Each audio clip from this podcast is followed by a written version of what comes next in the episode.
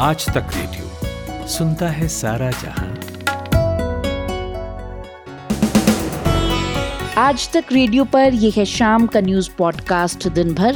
तारीख पाँच मई। मैं हूं पूनम कौशल। बीते चौबीस घंटे में उनतालीस सौ से ज्यादा नए मामले, एक सौ पिचानवे की मौत।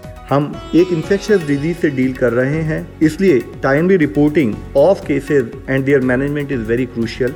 शराब की खरीदारी से सोशल डिस्टेंसिंग की उड़ी धज्जियां, बढ़ी चिंताएं। भारत में शराब का जो बाजार है वो दो हज़ार उन्नीस के आंकड़ों के मुताबिक छत्तीस लाख करोड़ का है।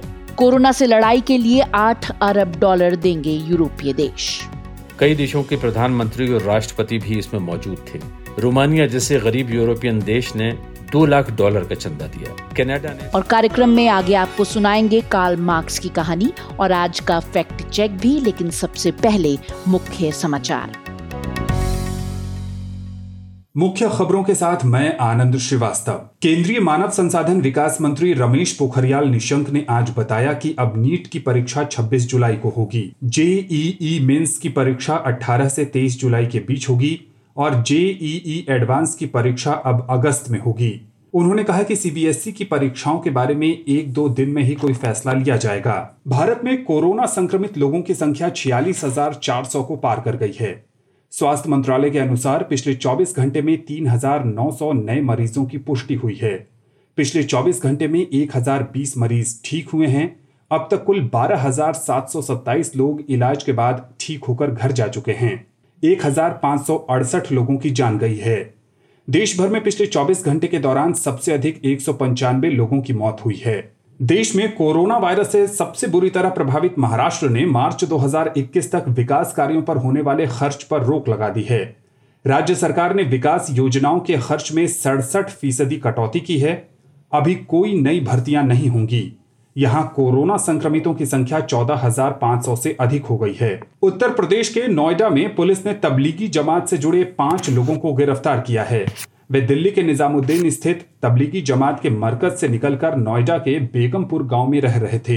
कोरोना संकट के दौरान आर्थिक तंगी से जूझ रहे राज्यों को राजस्व बटोरने में शराब की बिक्री मददगार साबित हो रही है। उत्तर प्रदेश में कल सौ करोड़ से ज्यादा की शराब बिकी। कर्नाटक में सरकार को पैंतालीस करोड़ का राजस्व मिला। कांग्रेस अध्यक्ष सोनिया गांधी कोरोना महामारी से निपटने के उपायों और मौजूदा स्थिति पर कांग्रेस शासित राज्यों के मुख्यमंत्रियों से कल बात करेंगी। आप सुन रहे हैं आज तक रेडियो। भारत में कोरोना वायरस संक्रमण फैलने के बाद से बीते चौबीस घंटों में सबसे ज्यादा मामले सामने आए हैं और सबसे ज्यादा मौतें हुई हैं। तीन हज़ार नौ सौ नए मामलों के साथ अब भारत में छियालीस हज़ार चार सौ से अधिक मामले हैं। शराब के ठेकों पर भारी भीड़ देखी जा रही है, जिसके बाद सोशल डिस्टेंसिंग को लेकर भी चिंताएं जाहिर की गईं। कोरोना वायरस से लड़ाई में सबसे ज्यादा जोर अधिक से अधिक टेस्ट करने पर है। कर्नाटक ने प्रतिदिन दस हजार टेस्ट करने का लक्ष्य रखा है। लगातार बढ़ते मामलों के मद्देनजर केंद्र सरकार ने उत्तर प्रदेश के आगरा और लखनऊ में विशेष दल भेजने का फैसला किया है। कोरोना वायरस को लेकर देश में और क्या हुआ, बता रहे हैं हमारे सहयोगी अमन गुप्ता। सोमवार से शुरू हुए तीसरे फेज के लॉकडाउन में लोगों को रियायत तो मिली, लेकिन इस रियायत का उल्टा असर होते दिख रहा है। दरअसल पिछले चौबीस घंटे में कोरोना संक्रमण के उनतालीस सौ मामले सामने आए हैं और एक सौ पिचानवे लोगों की मौत हुई है। इससे पहले देश ने एक दिन में इतने अधिक पॉजिटिव केस और मृतकों की संख्या नहीं देखी है। छियालीस हजार के पार कुल मामलों के साथ सुकून देने वाली बात यह है कि अब तक बारह हजार सात सौ सत्ताईस मरीज ठीक होकर अपने घर लौट चुके हैं। स्वास्थ्य मंत्रालय के संयुक्त सचिव लव अग्रवाल ने कहा कि महामारी के इस दौर में नॉन कोविड हेल्थ सर्विस भी लोगों को मिलती रहे, ये सुनिश्चित किया जा रहा है। हमें इंश्योर करना है कि गवर्नमेंट और प्राइवेट नॉन कोविड फैसिलिटीज में जिस जोन में वह जिला पड़ता है उसके अनुसार सारी सर्विसेज प्रोवाइड की जाएं। Immunisation, maternal and child health services, services for critical ill patient जैसे कि डायलिसिस, कैंसर, डायबिटीज़, टीबी और ब्लड डोनेशन जैसी सर्विसेज सुचारू रूप से चलती रहें। यह सीज़न वेक्टर बॉर्न डिजीजेज जैसे डेंगू, चिकनगुनिया और अन्य बीमारियों के लिए भी कार्य करने का सीज़न है। ज़रूरत है कि फील्ड फंक्शनरीज इन कार्यों को सुचारू रूप से करते हुए अपनी सर्विसेज रूरल और अर्बन एरियाज में सुचारू रूप से प्रोवाइड करते रहें। वहीं सरकार ने कोरोना वायरस संक्रमण के कारण विदेश में फंसे भारतीयों की वतन वापसी के लिए भी तैयारी शुरू कर दी है। गृह मंत्रालय की संयुक्त सचिव पुण्यशलीला श्रीवास्तव ने कहा कि विदेश में फंसे भारतीयों को वापस लाने की प्रक्रिया सात मई से शुरू होगी। ये सुविधा पेमेंट बेसिस पर होगी। आज हुई प्रेस कॉन्फ्रेंस में उन्होंने वापस आने के बाद लोगों को किन हेल्थ प्रोटोकॉल्स का पालन करना होगा, इसके बारे में विस्तार से जानकारी दी है। फ्लाइट लेने से पहले यात्रियों की स्क्रीनिंग की जाएगी। केवल एसिम्प्टोमेटिक ट्रैवलर्स को ही यात्रा की अनुमति होगी। यात्रा के दौरान सभी यात्रियों को स्वास्थ्य मंत्रालय और सिविल एविएशन मंत्रालय द्वारा जारी किए गए प्रोटोकॉल्स जैसे हेल्थ प्रोटोकॉल्स आदि का पालन करना होगा। गंतव्य पर पहुंचकर सभी को आरोग्य सेतु ऐप पर रजिस्टर करना होगा। सभी की मेडिकल जांच की जाएगी। जांच के बाद संबंधित राज्य सरकार द्वारा उन्हें या तो अस्पताल में या इंस्टीट्यूशनल क्वारंटाइन में चौदह दिन के लिए पेमेंट बेसिस पर रखा जाएगा। चौदह दिन के बाद दोबारा कोविड टेस्ट किया जाएगा और हेल्थ प्रोटोकॉल के अनुसार अग्रिम कार्यवाही की जाएगी। केंद्रीय मानव संसाधन विकास मंत्रालय ने आज जानकारी दी है कि आईआईटी जेईई की मुख्य परीक्षा अठारह, बीस, इक्कीस, बाईस और तेईस जुलाई को होंगी। वहीं आईआईटी जेईई एडवांस की परीक्षा अगस्त में कराई जाएगी। इसकी तारीख की घोषणा अभी फिलहाल नहीं की गई है।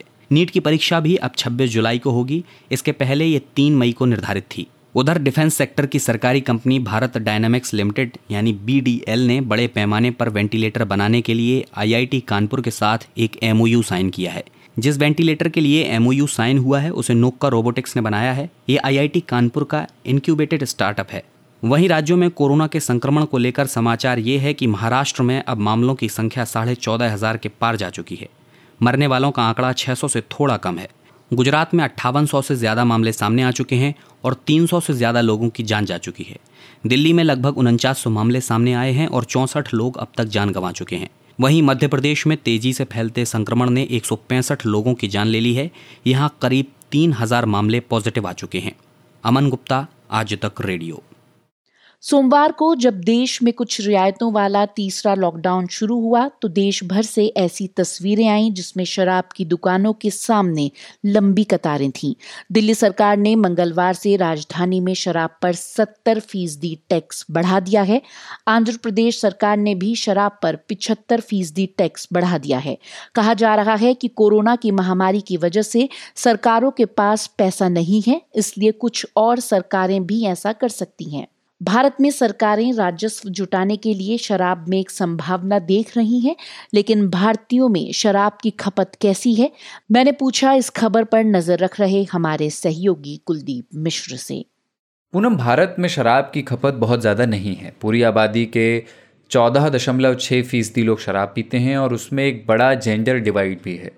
कुल पुरुषों में सत्ताईस फीसदी लोग शराब पीते हैं और महिलाओं में ये हिस्सेदारी सिर्फ एक दशमलव छः फीसदी की है। लेकिन फिर भी चौदह दशमलव छः फीसदी लोग एक बड़ी आबादी हो जाते हैं हमारी कुल आबादी को। अगर आप देखें तो ये हमारी सरकारों की आमदनी में भी दिखता है। आप जानते हैं कि भारत में प्रदेश सरकारें शराब पर एक टैक्स लेती हैं। रेवेन्यू जनरेशन में उसकी एक अच्छी खासी हिस्सेदारी है। कितनी हिस्सेदारी है? रिजर्व बैंक ऑफ इंडिया की एक रिपोर्ट है दो हज़ार उन्नीस बीस की। रिपोर्ट का टाइटल है state finances a study of budgets of दो हज़ार उन्नीस एंड बीस, जिसके मुताबिक ज़्यादातर प्रदेशों के कुल टैक्स रेवेन्यू में से दस से पंद्रह फीसदी की हिस्सेदारी सिर्फ शराब पर लगने वाली एक्साइज ड्यूटी की थी। इसमें सबसे ऊपर सेल्स टैक्स था, यानी जिसे अब जीएसटी कहा जाता है वो, और उसके बाद ज़्यादातर प्रदेशों में दूसरे नंबर पर या कुछ प्रदेशों में तीसरे नंबर पर शराब से मिलने वाला राजस्व था। भारत में शराब का जो बाज़ार है वो दो हज़ार उन्नीस के आंकड़ों के मुताबिक छत्तीस लाख करोड़ का है। ये रकम कितनी बड़ी है? आप इसे ऐसे समझिए कि उत्तर प्रदेश, जो कि क्षेत्रफल और आबादी दोनों के लिहाज से अच्छा खासा बड़ा राज्य है, ये रकम वहाँ की कुल जीडीपी के दो गुने से भी ज़्यादा है। पूरे देश में जो सरकारों को अल्कोहल से टैक्स की आमदनी होती है वो दो लाख अड़तालीस हज़ार करोड़ रुपए की है। तो शराब सरकारों के लिए राजस्व का एक बड़ा स्रोत रहा है और वो शुरू से है और उसमें लगातार इजाफा भी हो रहा है। और जहाँ तक शराब पीने वालों की तादाद की बात है तो वो पूरी दुनिया में बढ़ रही है और भारत में भी वो बढ़त दिखती है साफ। अब किस तरह की शराब लोग ज़्यादा पीते हैं? सामाजिक न्याय मंत्रालय है भारत सरकार का, उसका एक alcohol and drug information centre है जिसने दो हज़ार सत्रह अठारह में एक सर्वे करवाया था कि देश में लोग किस तरह का नशा ज़्यादा करते हैं। तो इसमें मालूम हुआ कि भारत में तीस फीसदी लोग स्पिरिट्स पीते हैं। ये स्पिरिट्स से मतलब है कि विस्की, रम, वोडका जिसे हार्ड लिकर कहा जाता है वो पीते हैं, और इतने ही लोग गाँवों में बनने वाली कच्ची शराब पीते हैं। तीस फीसदी बड़ी आबादी है। बारह फीसदी लोग स्ट्रॉन्ग बियर पीना पसंद करते हैं और नौ फीसदी लोग लाइट बियर पीते हैं।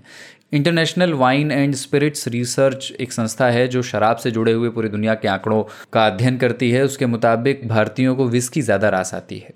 कुलदीप, भारत में शराब के सेवन को लेकर कई तरह के परसेप्शंस भी हैं, तो दुनिया के बाकी देशों के मुकाबले भारत की स्थिति क्या है?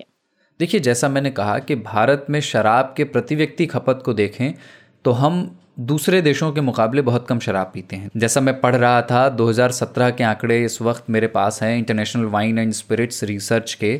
अमेरिका में हर व्यक्ति एक साल में औसतन नौ पॉइंट आठ लीटर शराब पीता है। हर व्यक्ति नहीं पीता है, मेरा मतलब है कि कुल आबादी से औसत निकालें तो ये नौ पॉइंट आठ लीटर प्रति व्यक्ति है।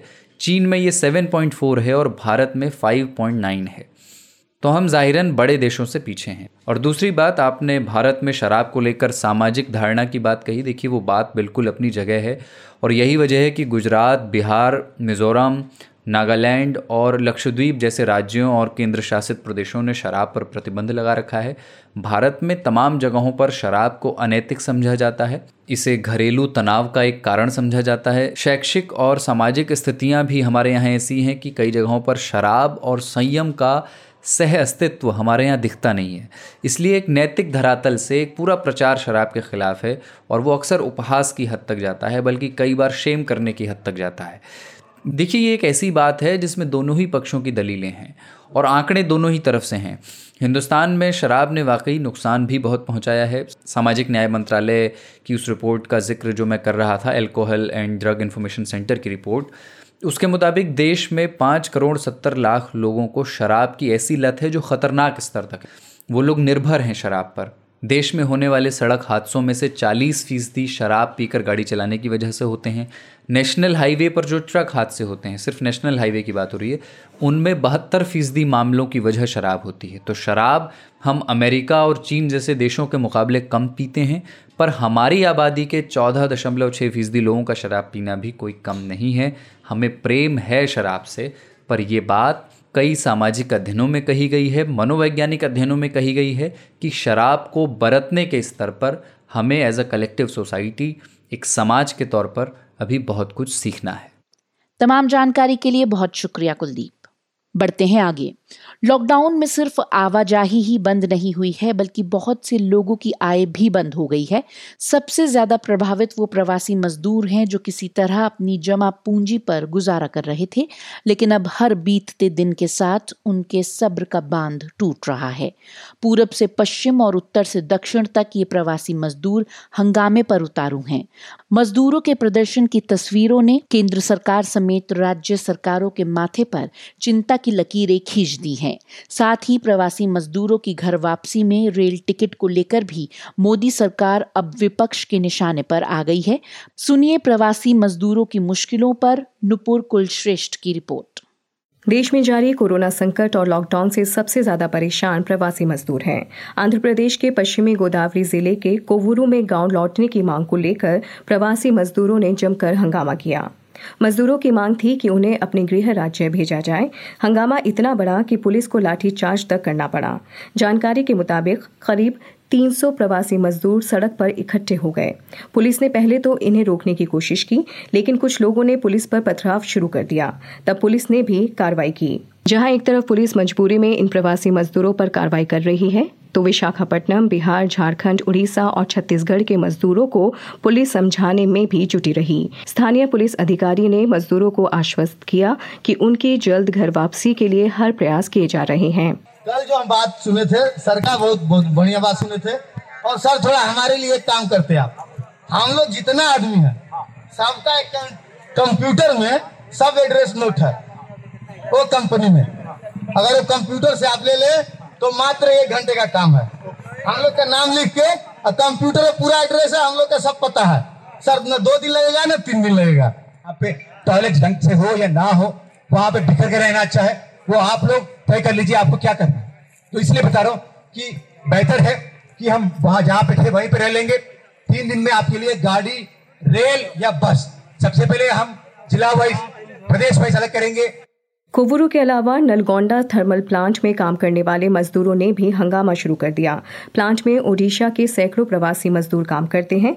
लॉकडाउन की वजह से करीब चालीस दिनों से यहां काम बंद होने की वजह से ये फंसे हुए हैं। मजदूरों का कहना है कि इनके पास ना तो काम है ना ही खाना, इसलिए सभी अपने गांव लौटना चाहते हैं। मिला प्रवासी मजदूरों ने घर लौटने की मांग को लेकर हाईवे जाम कर दिया, तो पंजाब में भी प्रवासी मजदूरों ने घर वापसी की मांग को लेकर खूब हंगामा किया। मजदूरों का आरोप है कि उन्हें खाना तक नहीं मिल रहा है। ठीक ऐसे ही केरल में भी प्रवासी मजदूरों ने गृह राज्य भेजे जाने की मांग को लेकर हंगामा कर दिया। सोमवार को ऐसा ही हाल गुजरात के सूरत शहर में देखने को मिला था। वरेली इलाके में प्रवासी मजदूर घर जाने की मांग को लेकर सड़क पर उतर आए थे। मौके पर पहुंची पुलिस पर भी मजदूरों ने पथराव किया था, तो पुलिस ने हालात काबू करने के लिए लाठीचार्ज किया और आंसू गैस के गोले भी दागे थे। ऐसे ही हालात उनतीस अप्रैल को आईआईटी हैदराबाद में देखने को भी मिले थे, जब वेतन की मांग को लेकर प्रवासी मजदूरों ने हंगामा करते हुए पुलिस पर पथराव भी किया था। ऐसी परिस्थितियों को देखते हुए तमाम राज्य सरकारों ने आपसी बातचीत और केंद्र के सहयोग से मजदूरों को गृह राज्य बुलाने और भेजने की व्यवस्थाओं पर काम शुरू भी कर दिया है। तमाम मजदूरों को लेकर विशेष ट्रेन एक राज्य से दूसरे राज्य पहुंची भी है, लेकिन इस मामले में भी केंद्र सरकार एक नई चुनौती से जूझ रही है। दरअसल लॉकडाउन में बाहर फंसे प्रवासी लोगों, जिनमें मजदूरों, कामगारों और छात्रों को उनके गृह राज्य वापस लाया तो जा रहा है, लेकिन ये भी खबरें आई हैं कि फंसे हुए इन लोगों से रेलवे टिकट के पैसे लिए जा रहे हैं। बिहार और झारखंड के मजदूरों ने गृह जिले वापस होने के बाद टिकट के पैसे लिए जाने का आरोप भी लगाया है। कहते हैं कोई भी इंसान समय, काल और परिस्थिति के हिसाब से फैसले करता है, लेकिन कोरोना काल जैसी महामारी के बीच जब फैसलों पर ही आरोप लगने लगे और जनता के साथ विपक्ष भी सवालों का पिटारा लेकर सरकार के मुहाने पर खड़ी हो जाए, तो सरकार की चिंता और चुनौती बढ़ना लाजमी है। शुक्रिया नुपुर कुलश्रेष्ठ। बढ़ते हैं आगे। भारत छह हफ्तों से लॉकडाउन में है। इसके बावजूद हर चौबीस घंटे में संक्रमण के मामले बढ़ते जा रहे हैं। सोमवार को दो हजार पाँच सौ तिरपन नए मामले सामने आए। हालांकि सोमवार को सबसे ज्यादा एक हजार चौहत्तर लोगों की रिकवरी भी हुई, लेकिन बढ़ते हुए संक्रमण से स्थिति चिंताजनक बनी हुई है। हमारे सहयोगी कुलदीप मिश्र ने इंडिया टुडे के आंकड़ों पर नजर रखने वाली टीम डेटा इंटेलिजेंस यूनिट के दीपू राय से बात की और उनसे पूछा कि भारत अभी कहां खड़ा नजर आता है। न्यू केसेस जरूर बढ़ रहे हैं, लेकिन ओवरऑल अगर लॉकडाउन नहीं होता तो क्या केसेस की स्थिति होती, इसको जानना ज़्यादा ज़रूरी है। और आप ये समझ लीजिए कि अगर प्री लॉकडाउन के बारे में जो स्टडी हुई है, वो पॉपुलेशन साइंस की स्टडी है मुंबई की, जो ये बताती है कि अगर ये लॉकडाउन नहीं होता तब हमारे यहाँ जो केस के बढ़ने की रफ्तार होती वो क्या होती, कि वो स्टडी कहती है कि अप्रैल के लास्ट तक तिरसठ हजार के करीब पेशेंट्स जो हो सकते थे उनको एवॉइड किया है, अवॉइड किया है लॉकडाउन ने। अब रही बात कि नए केसेस लगातार बढ़ रहे हैं, नए केसेस बिल्कुल बढ़ रहे हैं, लेकिन जो फैक्टर मैं बता रहा था कि अभी इंडिया में आर का जो फैक्टर है वो करीब वन पॉइंट वन फाइव के आसपास है, जो लॉकडाउन से पहले टू पॉइंट फाइव था, यानी कि एक पेशेंट दो से ज़्यादा लोगों को इन्फेक्ट कर रहा था। भारत में लॉकडाउन के को लेकर के आ, क्या सिचुएशन है, नो डाउट इकोनॉमिकली लॉस हुआ है, लेकिन उसने स्पीड को रोका है, इसमें कोई शक नहीं है। अब ये ज़रूर है कि जो लॉकडाउन में ईज किया गया है उससे हो सकता है कि फिर से जो ये आर फैक्टर ऑलरेडी एक से ज़्यादा है उसे, जबकि एक से कम होना चाहिए, तो आज चिंताजनक यही बात है कि ईज आउट करना लॉकडाउन के बाद एक तरह से वो किस लेवल तक, कितनी समझदारी से लोग उसको, उस कंडीशन को फॉलो करते हैं कि नहीं हम, क्योंकि आप एक आइडिया लगाइए कि आज सबसे ज़्यादा आठ परसेंट के रेट से केस बढ़े हैं ट्वेंटी फोर आवर के बीच। दीपू, लेकिन ऐसा क्यों है कि लॉकडाउन ने पूरी दुनिया में संक्रमण की रफ्तार कम कर दी है, लेकिन भारत में नहीं हो पा रहा है ऐसा, जबकि हमारा लॉकडाउन तो काफ़ी अरसे से है। अगर बाकी दुनिया से हम कंपैरिजन करेंगे तो हमें ये समझना होगा कि जिस तरह से यूएस वगैरह में केसेस अभी लगातार बढ़ते जा रहे हैं, डबलिंग रेट का जो है फ्लैट कर्व की बात हो, अभी बहुत दूर है, केवल चीन या कुछ चुनिंदा देशों के यहाँ फ्लैट कर्व देखा जा रहा है केसेस जो है एक तरह से उनके बढ़ने की रफ्तार थमी सी है। लेकिन इंडिया में दूसरा रीज़न है क्योंकि केसेस बढ़ने का भी डे टू डे में भी बाईस मार्च तक सोलह हज़ार के आसपास टेस्ट होते थे सैंपल के, अभी वो है एक पॉइंट नौ एक लाख आज पाँच मई तक। तो आप अंदाज़ा लगाइए कि जब टेस्ट होगा तो नंबर ऑफ पेशेंट्स या केसेस ज़्यादा सामने आएंगे, एक रीज़न ये। दूसरा लॉकडाउन में ईजिंग, और ऐसा नहीं है कि लॉकडाउन एकदम से लंबा रहा और केसेस जीरो हो जाएंगे। इस बात पे डिबेट ज़रूर हो सकता है कि लॉकडाउन को अभी ख़त्म करना चाहिए था या एज आउट देने की कोई गुंजाइश छोड़ी जानी चाहिए थी या नहीं। तो लॉकडाउन तो बढ़ाया गया ऑफिशियली, लेकिन बहुत सारे उसमें इफ़ एंड बट्स के साथ बढ़ाए गए। तो एक तरह से जो ईजिंग की गई है वो एक डेंजरस सिचुएशन में ले जा सकती है इंडिया को। जी, तो ऐसी स्थिति में भारत आपको किस ओर बढ़ता दिख रहा है? इसी दर से मामले बढ़ते रहे तो इस हफ्ते या इस महीने के आखिर तक भारत में संक्रमणों की संख्या कहाँ तक पहुँच सकती है? देखिए, जहाँ तक प्रोजेक्शन की बात है, मूवमेंट जितना ही होगा वो फैक्टर बढ़ता जाएगा और माना यह जा सकता है कि पचास हज़ार से ऊपर केसेस अगले एक दो दिन में पार कर जाएंगे, लेकिन मई के अंत तक ये एक लाख के आंकड़े को पार कर सकते हैं बहुत आसानी से। कंडीशन बस यही है कि लोग कितना सोशल डिस्टेंसिंग फॉलो करते हैं, क्योंकि अब उस तरह से पहले जैसा बहुत कड़ाई से इम्पोज करने की बात नहीं रही है। तो ये ये मेजर करना बहुत डिफरेंट है कि आ, किस तरह से लोग इसको फॉलो करेंगे। लेकिन जो मई के अंत तक पीक पर होगा आ, ये कोरोना वायरस का जो पेंडेमिक है इंडिया में, इससे इनकार नहीं किया जा सकता।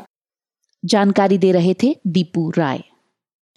माएँ अपने बच्चे को गोद में थामने के लिए नौ महीने का इंतज़ार करती हैं और जब वो पल आता है तो लगता है जिंदगी की सबसे बड़ी खुशी मिल गई। लेकिन उन माओं के लिए ये इंतज़ार और लंबा हो गया है जिन्होंने अपनी संतानों के जन्म के लिए किराए की कोख यानी सेरोगेसी का सहारा लिया है। लॉकडाउन की वजह से सेरोगेसी से पैदा हुए बच्चे अपने जैविक माता पिता से नहीं मिल पा रहे हैं। भारत में सेरोगेसी के केंद्र गुजरात के आणंद में एक सेरोगेसी क्लिनिक में सत्रह नवजात अपने माता पिता से मिलने का इंतजार कर रहे हैं। मैंने आकांक्षा फर्टिलिटी क्लिनिक की डॉक्टर नैना से बात की। सत्रह बच्चे अभी है हमारे पास। तो क्या है कि सत्रह पेरेंट्स ऐसे हैं कि जिनके बच्चे यही हमारे पास है, बिकॉज वो लोग ट्रैवल नहीं कर सकते। लाइक बॉम्बे के रेड जोन एरिया में है, पुणे के रेड जोन एरिया में है। जो लोग आ सके वो बेंगलुरु में ग्रीन जोन से है, हैदराबाद में से है। सो so, दोज उनको परमिशन मिला है, जिनको नहीं मिल रहा है ऐसे सत्रह बच्चे हैं। एक कपल बेंगलोर से आ चुका है पर वो क्वारंटाइन में है, तो उसका क्वारंटाइन मंडे खत्म होगा, तो मंडे उनका बच्चा उनको दे देंगे, क्योंकि यहाँ भी आके उनको क्वारंटाइन करना पड़ता है बिफोर वी हैंड ओवर, बच्चा देने से पहले। जी डॉक्टर नैना, जैसा आप बता रही हैं कि अभी जो पेरेंट आए हैं उनको आपने क्वारंटीन में रखा है, तो क्या व्यवस्था होती है और क्या प्रोसीजर है जब आप बच्चा उनको देती हैं उससे पहले का? आ, क्या होता है कि उन लोगों को भी परमिशन अपने स्टेट से पुलिस कलेक्टर वगैरह से लेके आना पड़ता है, तो वहाँ भी उनका एक प्रॉपर प्रोटोकॉल में चेकअप हो जाता है। यहाँ आने के बाद वे इन्फॉर्म हम पुलिस में कर देते हैं और सीडीएचओ को भी बताते हैं, तो उनका एक सौ चार वाले आके बेसिक टेम्परेचर वगैरह ले लेते हैं और फिर एक हाउस में सोसाइटी में रखते हैं उसको, जहाँ पे चौदह डेज तक वो बाहर नहीं निकलते। उनको जो कुछ चाहिए हॉस्पिटल हेल्प्स के उनको सप्लाई हो जाए घर पे, और फिर जब हो जाए चौदह डेज तब भी हम उनको क्लिनिक बुलाते हैं और फिर बच्चा हैंडओवर करते हैं उस चौदह डेज में कुछ नहीं हुआ तो। डॉक्टर नैना, जब आपकी पेरेंट्स से बात होती होगी फोन पर या वो, वो लोग वीडियो कॉल के जरिए अपने बच्चों को देखते होंगे, तो क्या रिएक्शन होता है और कितना मुश्किल होता है उस वक्त उन लोगों को समझा पाना? आ, पहले तो दो तीन कपल तो ऐसे है कि जो वाइफ है वो रोने ही लगती है, क्योंकि किसी को चौदह साल के बाद सोलह साल के बाद हुआ है, तो बात ही नहीं कर सकते कि हमने ऐसा सोचा ही नहीं था कि हम हमारे बच्चे को इतना चार पाँच हफ्ता तक हाथ में नहीं लेंगे। फिर उसको सब बताएंगे, उनको छोटी छोटी क्वेरीज रहती है कि गाल पे रेड क्यों फुंसी जैसा है, आज वेट क्यों कम हुआ, आ, सोता है, क्या करता है बच्चा, उनका बहुत सारे क्वेश्चन होते हैं। और उन लोगों को एक्साइटमेंट भी है, खुशी भी है, साथ में डर और एप्रीहेंशन भी है कि मेरे बच्चे का क्या होगा, हम नहीं पहुंच सकते। तो तो एक बहुत बड़ी जिम्मेदारी रिस्पॉन्सिबिलिटी लेके हम रख रहे हैं, क्योंकि फॉर अस हमारे लिए भी एक बहुत बहुत बड़ी रिस्पॉन्सिबिलिटी है बच्चे को बाहर आके टेक केयर करना। ये आपने बिल्कुल ठीक कहा कि बहुत बड़ी जिम्मेदारी है और सत्रह बच्चों को संभाल रहे हैं आप। क्या क्या परेशानी होती है, क्या दिक्कतों का सामना करना पड़ता है, क्या आपके पास इतनी जगह है कि आप इतने छोटे बच्चों को मतलब अच्छे से रख पाए? स्टाफ हाँ, हमारे यहाँ स्टाफ जगह है, स्टाफ का प्रॉब्लम होता था तो स्टाफ को हमने हॉस्पिटल में ही रूम दे दिए हैं ताकि वो बाहर ट्रैवल करके वापस आए और फिर बच्चे के कांटेक्ट में आए, ऐसा नहीं। हमने स्टाफ जो नर्सेज रखी है स्पेशल उनको हॉस्पिटल में ही रूम रख दिया है और अटेंडेंस को, को वो घर नहीं जाए, ठीक है, और फिर फिफ्टीन डेज में चेंज करते हैं तो उन लोगों को वी आर सेफ के बच्चे के पास कोई ऐसा नहीं जाएगा जो इन्फेक्शन लेके जाए। दूसरा, हम हर एक बच्चे का जो जैसे घर पे हम रखते हैं स्टरलाइजर, सैनिटाइजर सब अलग रखा है और राउंड द क्लॉक डॉक्टर्स रखे हैं, पीडियाट्रिशियन मॉर्निंग नाइट इवनिंग, और जो मेन नियोनेटोलॉजिस्ट है हर रोज दो बार राउंड लेता है और टू टू फोर आफ्टरनून में दो घंटे में सब कपल से बात करते हैं, क्या प्रोग्रेस है, क्या बच्चे का फेस टाइम करके दिखाते हैं या किसी का फोटोज भेजते हैं। रात को भी फोन आ जाता है कपल्स का कि बच्चा क्या कर रहा है, उसने क्या किया आज। उन लोगों को जो टेंशन होती है वो इमोशंस बाहर निकालते हैं। शुक्रिया डॉक्टर नैना, आपकी तरह हम भी यही उम्मीद करते हैं कि ये नन्ही जाने जल्द ही अपने माता पिता से मिल पाएं। और अब बढ़ते हैं आगे। कोरोना वायरस से उपजे आर्थिक संकट से देश को उबारने के लिए क्या प्रयास किया जाना चाहिए, इसको लेकर कांग्रेस सांसद राहुल गांधी ने नोबेल पुरस्कार विजेता अर्थशास्त्री अभिजीत बनर्जी से वीडियो कॉन्फ्रेंसिंग के जरिए बातचीत की। बातचीत के दौरान अभिजीत बनर्जी ने अर्थव्यवस्था के लिहाज से कई बातें रखी। इस बातचीत में क्या खास निकला बता रही हैं नुपुर कुलश्रेष्ठ। कोरोना काल में विश्व एक ऐसे अदृश्य दुश्मन से लड़ाई लड़ रहा है जिसके बारे में किसी को ठीक से पता तक नहीं है। भारत में भी लगातार कोरोना संक्रमण के मामले बढ़ता देख मोदी सरकार ने लॉकडाउन की अवधि दूसरी बार बढ़ा दी, लेकिन इन फैसलों पर सियासत भी खूब हो रही है। सियासी उठापटक के बीच मंगलवार को कांग्रेस सांसद राहुल गांधी की जाने माने अर्थशास्त्री और नोबेल प्राइज विजेता अभिजीत बनर्जी के साथ वीडियो कॉन्फ्रेंस पर हुई बातचीत चर्चा में है। राहुल गांधी और अभिजीत बनर्जी के बीच हुए संवाद में किन विषयों पर बात हुई है ये जानना बेहद जरूरी है। अभिजीत बनर्जी ने कहा कि कोरोना संकट की मार झेल रही अर्थव्यवस्था को पटरी पर लाने के लिए देश की आबादी के एक बड़े हिस्से के हाथों में पैसे पहुंचाने होंगे। निचले तबके की साठ फीसदी आबादी के हाथों में सरकार अगर कुछ पैसे देती है तो इसमें कुछ गलत नहीं होगा, ये एक तरह का प्रोत्साहन होगा। हमें प्रोत्साहन पैकेज की आवश्यकता है। अमेरिका, जापान और यूरोप भी यही कर रहे हैं। हमने बड़े प्रोत्साहन पैकेज पर निर्णय नहीं लिया है। हमें एमएसएमई सेक्टर के लिए ज्यादा करने की जरूरत है। राहुल गांधी ने कहा कि आज कैश की दिक्कत होगी, बैंकों के सामने कई तरह की चुनौती होगी और नौकरी बचाना मुश्किल होगा। इस पर अभिजीत बनर्जी ने ये कहा कि ये बिल्कुल सच होने जा रहा है। देश में आर्थिक पैकेज की दरकार है। अमेरिका और जापान जैसे देशों ने ऐसा किया है, लेकिन भारत में ऐसा नहीं हुआ। छोटे उद्योगों की मदद करनी चाहिए, इस तिमाही का ऋण भुगतान खत्म कर देना चाहिए। इस दौरान अभिजीत बनर्जी ने ये भी कहा कि जिनके पास राशन कार्ड नहीं है उन्हें कम से कम तीन महीने के लिए अस्थायी राशन कार्ड जारी किए जाएं ताकि उन्हें अनाज मिल सके। रघुराम राजन और अमर्त्य सेन के साथ हमने जरूरतमंदों के लिए अस्थायी राशन कार्ड का विचार रखा था। अन्य राशन कार्ड को रोककर अस्थायी राशन कार्ड शुरू किए जाएं, जिसे जरूरतमंदों को दिया जाए। इन परिस्थितियों में केंद्र और राज्य की जिम्मेदारियों पर बोलते हुए अभिजीत बनर्जी ने कहा कि केंद्र को गरीबों के लिए नई योजना लाने की जरूरत है, जबकि राज्यों और जिला अधिकारियों को गरीबों को लेकर सीधा लाभ पहुंचाने की जरूरत है। इसके अलावा लॉकडाउन से एग्जिट प्लान पर अभिजीत बनर्जी ने कहा कि हमें महामारी के बारे में पता होना चाहिए, लॉकडाउन को बढ़ाने से कुछ नहीं होगा। इस दौरान अर्थशास्त्री बनर्जी ने ये भी कहा कि ये गलत धारणा है कि ऐसे संकट के समय मजबूत व्यक्ति स्थिति से निपट सकता है। ऐसी स्थिति में सही प्लानिंग करनी होगी। ठीक इसी तरह कुछ दिन पहले राहुल गांधी के साथ बातचीत में आरबीआई के पूर्व गवर्नर रघुराम राजन ने भी कहा था कि गरीबों की मदद के लिए सरकार को पैंसठ हजार करोड़ रुपए की जरूरत है।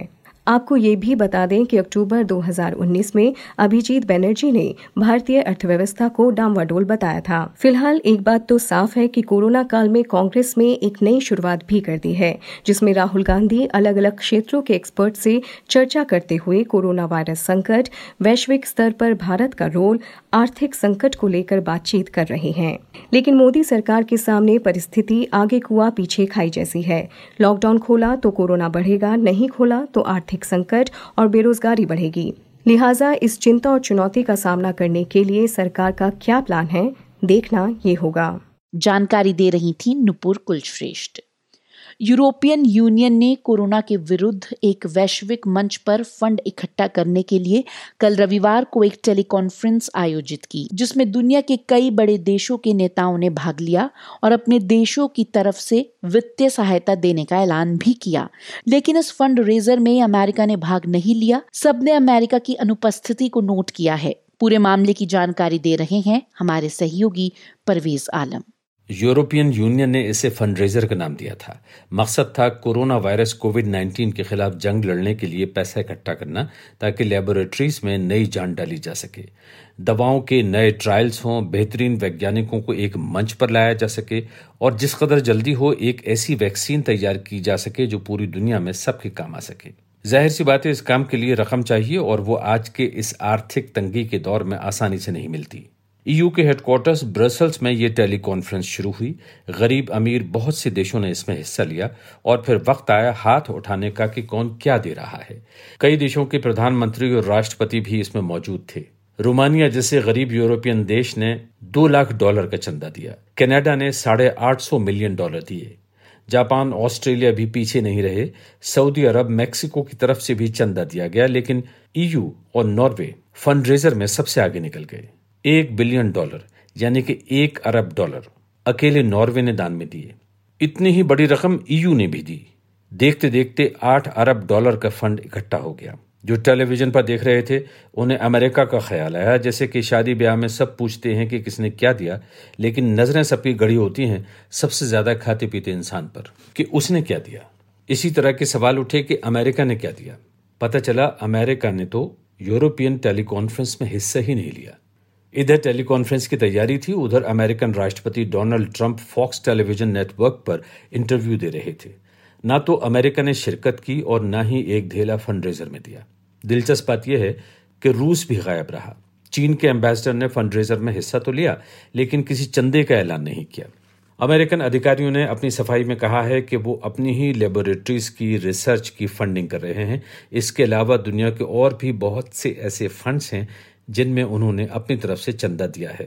यूरोपियन फंडरेजर में, और वो भी कोविड उन्नीस के खिलाफ अंतर्राष्ट्रीय मंच पर एकजुट होकर दुनिया को पैगाम देने के आयोजन में अमेरिकन गैरहाजिरी ने कई सवाल खड़े कर दिए हैं। यूरोप में अब से नहीं, पिछले दो तीन सालों से राष्ट्रपति ट्रंप की अमेरिका फर्स्ट पॉलिसी से कई बड़े देश नाराज हैं, लेकिन कह नहीं सकते। फिर ट्रंप ने एक मौके पर नहीं दर्जनों बार यूरोपियन नेतृत्व को मायूस किया है। प्रेक्षक हैरान है कि धीरे धीरे किस तरह अमेरिका अपनी ही दुनिया में सिमटता जा रहा है। अमेरिका पर सुपर पावर का टैग लगा है, लेकिन दुनिया को जिस सक्रिय नेतृत्व की अमेरिका से उम्मीद थी और वो भी इस महासंकट के समय, वो नजर नहीं आती। Press agency A F P के अनुसार ईयू अधिकारी अमेरिका की गैरहाजिरी से मायूस हुए हैं। एक ने कहा कि यूरोप ने दुनिया के साथ मिलकर कार्रवाई की, अमेरिका ने इनकार कर दिया। इस तरह अमेरिकन्स अपने को अलग थलग कर रहे हैं, ईयू अधिकारी के शब्द। प्रेसिडेंट ट्रंप ने अब तक कोविड उन्नीस के खिलाफ एक साझा मंच बनाने में कोई भूमिका नहीं निभाई है। व्यक्तिगत स्तर पर ट्रंप परेशान नजर आते हैं। अमेरिका में कोरोना से मरने वालों की तादाद बढ़ती ही जा रही है।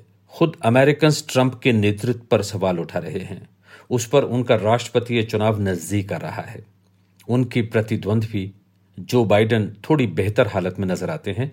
हालांकि अभी नवंबर दूर है, लेकिन ट्रंप की एक नज़र कोविड उन्नीस के संकट पर काबू पाने में लगी है और दूसरी तरफ उन्हें नवंबर का इलेक्शन जीतना है। ऐसे में दुनिया को नेतृत्व प्रदान करने का ख्याल उनसे कोसों दूर है। जानकारी दे रहे थे परवेज आलम। आज तक रेडियो सुनता है सारा जहां। आप सुन रहे हैं आज तक रेडियो। मैं हूं पूनम कौशल और अब सुनते हैं देश की बड़ी खबरें नेशनल राउंडअप में। नेशनल राउंडअप के साथ मैं आनंद श्रीवास्तव। अर्धसैनिक बलों में कोरोना संक्रमण का प्रसार तेजी से हो रहा है। अब तक सीआरपीएफ, बीएसएफ, आईटीबीपी, सीआईएसएफ और एसएसबी में दो सौ पचपन से ज्यादा कोरोना पॉजिटिव मिले हैं। लॉकडाउन के बीच इंडियन आर्मी ने सात अलग अलग पदों पर भर्ती निकाली है। इस वैकेंसी के लिए आठवीं, दसवीं और बारहवीं पास उम्मीदवार अप्लाई कर सकते हैं। बिहार लोक सेवा आयोग बीपीएससी ने दो सौ पचास से ज्यादा वैकेंसी निकाली है। असिस्टेंट इंजीनियर के पदों के लिए कैंडिडेट दो जून तक आवेदन कर सकते हैं। ग्रेटर नोएडा के जिम्स अस्पताल के स्वास्थ्य कर्मी स्वास्थ्य बीमा, सभी हेल्थ वर्कर्स की जाँच, आउटसोर्स नर्स को परमानेंट करने की मांग और पीपीई किट की क्वालिटी खराब होने के विरोध में धरने पर बैठ गए हैं। विदेशों में फंसे भारतीयों को स्वदेश लाने की प्रक्रिया सात मई से शुरू होगी। यात्रा से पहले मेडिकल जांच होगी और भारत आने पर चौदह दिन क्वारंटीन करना होगा। आज सेंसेक्स दो सौ इकसठ अंक लुढ़क कर इकतीस हजार चार सौ तिरपन अंक पर बंद हुआ। नेशनल स्टॉक एक्सचेंज का निफ्टी अट्ठासी अंक की गिरावट के साथ नौ हजार दो सौ पांच पर बंद हुआ। डॉलर के मुकाबले रुपए में दस पैसे की तेजी रही और ये पचहत्तर दशमलव छह तीन रुपए प्रति डॉलर पर बंद हुआ। खेल मंत्रालय ने लॉकडाउन को देखते हुए इस साल राष्ट्रीय खेल पुरस्कारों के दावेदारों से ईमेल के जरिए नामांकन भेजने को कहा है। मंत्रालय राजीव गांधी खेल रत्न सहित अन्य खेल पुरस्कारों के लिए चयन की प्रक्रिया शुरू कर रहा है। तीन जून तक ईमेल के जरिए आवेदन भेजे जा सकते हैं।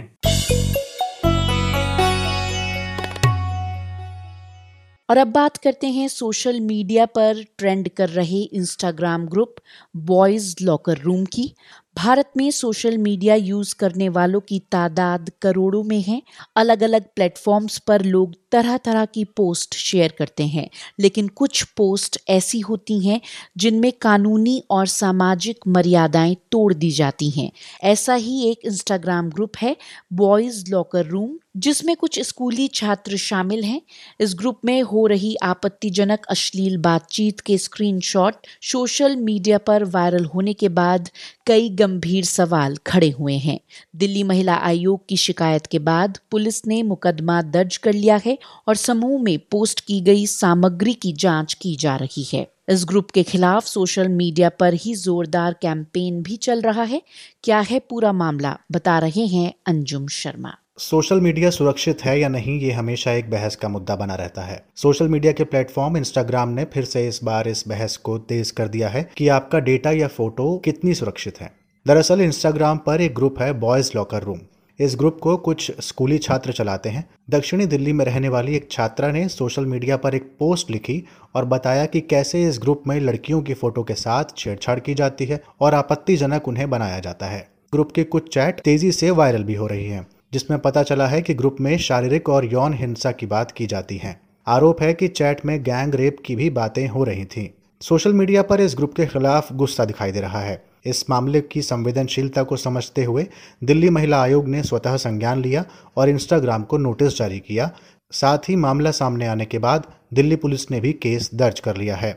इस मुद्दे पर हमने बात की दिल्ली महिला आयोग की अध्यक्ष स्वाति मालीवाल से। उन्होंने क्या कहा, सुनिए। हमें सोशल मीडिया के द्वारा पता चला कि बॉयज लॉकर रूम नाम का एक पेज है इंस्टाग्राम पे, जिस लड़के जो कि खुद माइनर हैं वो लड़कियों की फोटोज सर्कुलेट कर रहे थे और उनके ऊपर बहुत ही ज्यादा अभद्र टिप्पणी थी, सेक्सुअली एक्सप्लिसिट कमेंट्स थे और यहाँ तक कि वो गैंग रेप भी माइनर लड़कियों का प्लान कर रहे थे। तो ये बहुत ही ज्यादा चौंका देने और डराने वाली बात थी।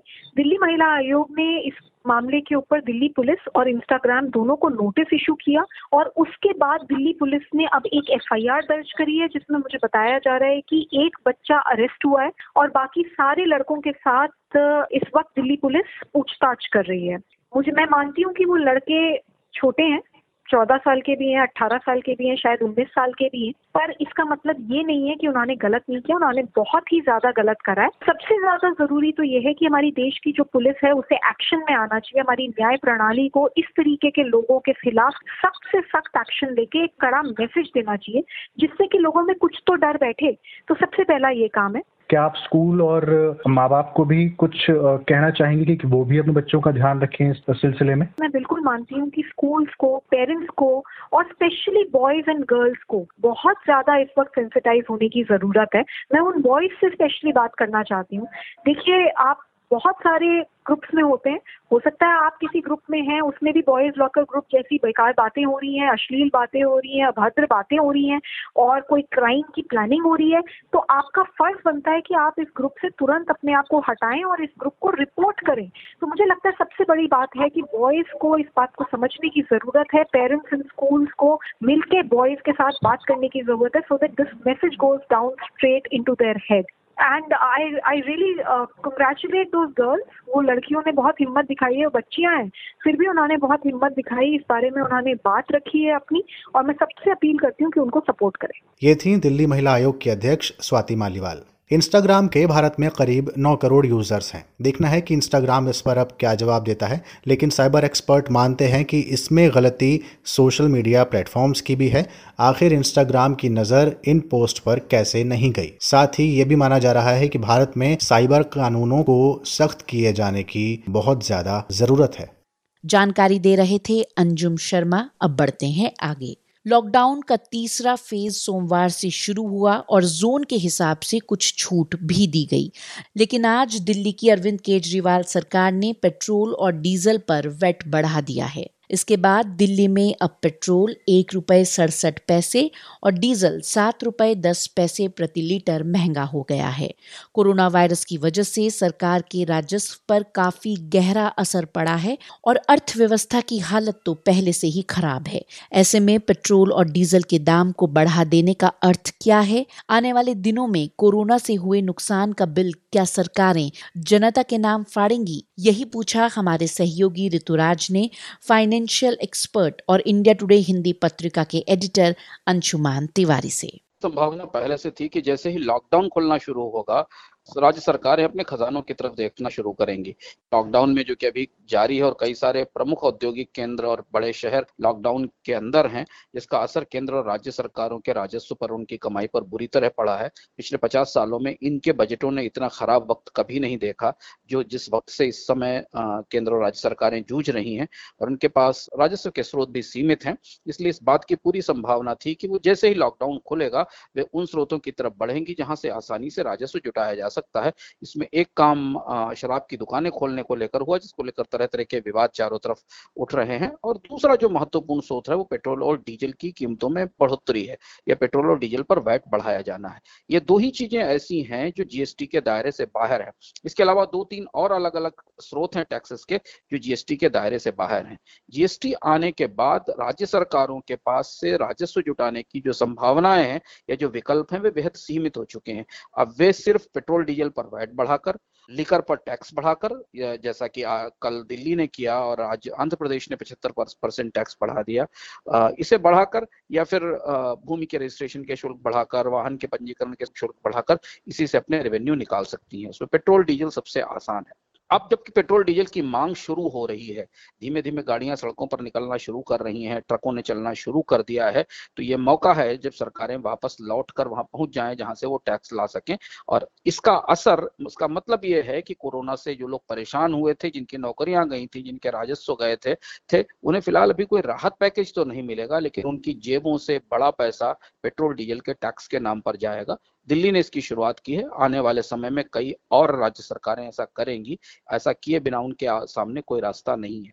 नुकसान तो केंद्र का भी हुआ है, वहां भी कोई हलचल देखने को नहीं मिल रही आने वाले कुछ समय तक, तो वहां पे टैक्स के स्तर पे भी आने वाले समय में कुछ बदलाव देखने को मिल सकता है। केंद्र सरकार को भी राजस्व जुटाने के लिए के लिए टैक्स लगाने पड़ेंगे। देखिए, केंद्र सरकार ने शुरुआत की थी खर्चे कम करने से, कर्मचारियों का डीए रोका गया था, कुछ वरिष्ठ पदों पर चयनित लोगों की तनख्वाहें रोकी गई थी, जो जो पैसा एमपी लेट्स फंड्स में जाता था उसे रोका गया था, अंदर खाने केंद्र सरकार ने अपने खर्चों में कटौती करनी शुरू की है, चुनिंदा विभागों को या मंत्रालयों को आगे रखकर उन्हीं को पैसा दिया गया है, बाकी चीजों में जो खर्च है उसको कम किया जा रहा है।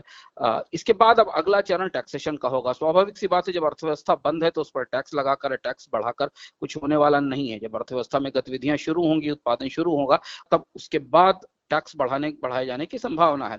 जीएसटी का, का आंकड़ा जो आने वाला था वो सरकार ने रोक ही दिया, इस बार जारी नहीं किया। ऐसा पता चल रहा है कि जीएसटी के संग्रह में इस साल मार्च और अप्रैल के महीने में करीब करीब साठ से सत्तर हजार करोड़ रुपए का नुकसान हुआ है। स्वाभाविक सी बात है कि जब सब कुछ बंद है, कुछ बिक नहीं रहा है, तो सरकार के पास टैक्स कैसे जाएगा। इस समय की जब सर देश में एक बड़े पैकेज की मांग की जा रही है, जिसको कि दस लाख करोड़ तक का होने की बात अपेक्षा की जा रही है, उतना देने की परिस्थिति सरकार के पास तो नहीं है। अभी स्थिति यह है कि केंद्र सरकार के पास अगले छह महीने से साल भर के संसाधनों का टोटा है, क्योंकि बाजार से कर्ज लेने की भी अपनी एक सीमा है। और जैसा कि अंतर्राष्ट्रीय एजेंसियां कह रही हैं कि कर्ज बढ़ता चला गया तो भारत की साख गिरेगी, तो अब सरकार घाटे को एक सीमा से अधिक बढ़ा नहीं सकती। ऐसी परिस्थिति में आने वाले समय में टैक्स बढ़ेंगे, टैक्स आएंगे, नए सेस आएंगे, कोविड के नाम पर नई वसूली की जाएगी। इसके अलावा और भारत की मौजूदा वित्तीय परिस्थिति में कोई दूसरा विकल्प नजर नहीं आ रहा है। शुक्रिया अंशुमान तिवारी। और अब बात बाजार की। देश में लागू लॉकडाउन की वजह से बेरोजगारी दर लगातार बढ़ती जा रही है। Centre for monitoring Indian economy यानी कि सी एम आई ई ने अपनी ताज़ा रिपोर्ट में बताया है कि देश में बेरोजगारी दर बढ़कर सत्ताईस दशमलव एक फीसदी पर पहुंच गई है। शुरुआत में असंगठित क्षेत्रों में काम करने वाले लोगों की नौकरी गई है, लेकिन अब धीरे धीरे संगठित और सुरक्षित नौकरी वालों की जॉब पर भी संकट के बादल छाने लगे हैं। रिपोर्ट के अनुसार अगर हालात नहीं सुधरे तो बेरोजगारी और ज्यादा बढ़ सकती है। वहीं कारोबार के दूसरे दिन बाजार एक बार फिर गिरावट के साथ बंद हुआ। कारोबार के अंत में सेंसेक्स दो सौ इकसठ दशमलव आठ चार अंक नीचे और निफ्टी सत्तासी दशमलव नौ शून्य पॉइंट नीचे पर बंद हुआ। अधिक जानकारी के साथ इंडिया टुडे हिंदी पत्रिका के एसोसिएट एडिटर शुभम शंकरधर।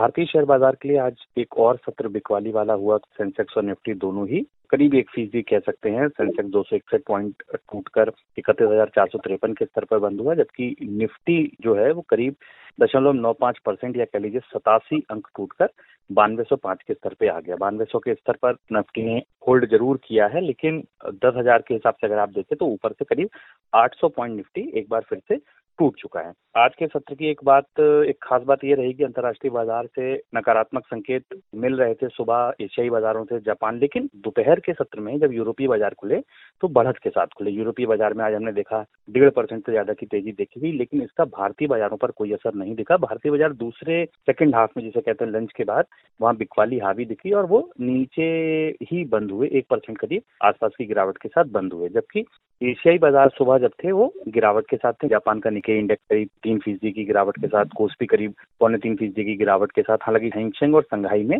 तेजी देखने को मिली। तो इन मिले जुले संकेतों के बीच भारतीय बाजार खुले और यूरोपीय बाजार में तेजी के बाद भी भारतीय बाजारों में वहाँ तेजी नहीं दिखी, वो वहाँ संभल के नहीं दिखी और वहाँ बिकवाली हावी दिखी। एक चीज बड़ी इंपॉर्टेंट जो अपने श्रोताओं को हम बताना चाहेंगे कि कल शाम को जब एफ आई आईज और डी आई आईज के नंबर आए थे तो जनरली ऐसा होता है कि अगर एफ आई आईज बिकवाली करते हैं तो डी आई आईज खरीदार होते हैं और डी आई आईज अगर बिकवाली करते हैं तो एफ आई आईज कहीं ना कहीं हम लोग खरीदार देखते हैं। लेकिन कल एक ऐसा सत्र था जब जहां एफ आई आईज और डी आई आईज दोनों ने ही हजार करोड़ से ज्यादा की बिकवाली शेयर बाजार में की थी, जो कल की गिरावट आ, की बड़ी वजह भी बनी थी। और आज का बाजार भी देखकर ऐसा लगता है कि जिस तरह से मुनाफा वसूली हुई है, आज एक बार फिर एफ आई आईज खरीदार दिखेंगे। सेक्टर्स की बात करें तो आज बाजार के सभी सेक्टर्स में गिरावट थी, मतलब bank, auto, financial services, IT, FMCG, metal, pharma, private bank, सरकारी बैंक सभी टूटे हुए थे। कल का सत्र एक बार फिर एक अहम सत्र होगा क्योंकि बाजार में एफ आई आईज और डी आई आईज का आज का रुख पता चलेगा, उसके बाद कल के जजमेंट बनाएंगे।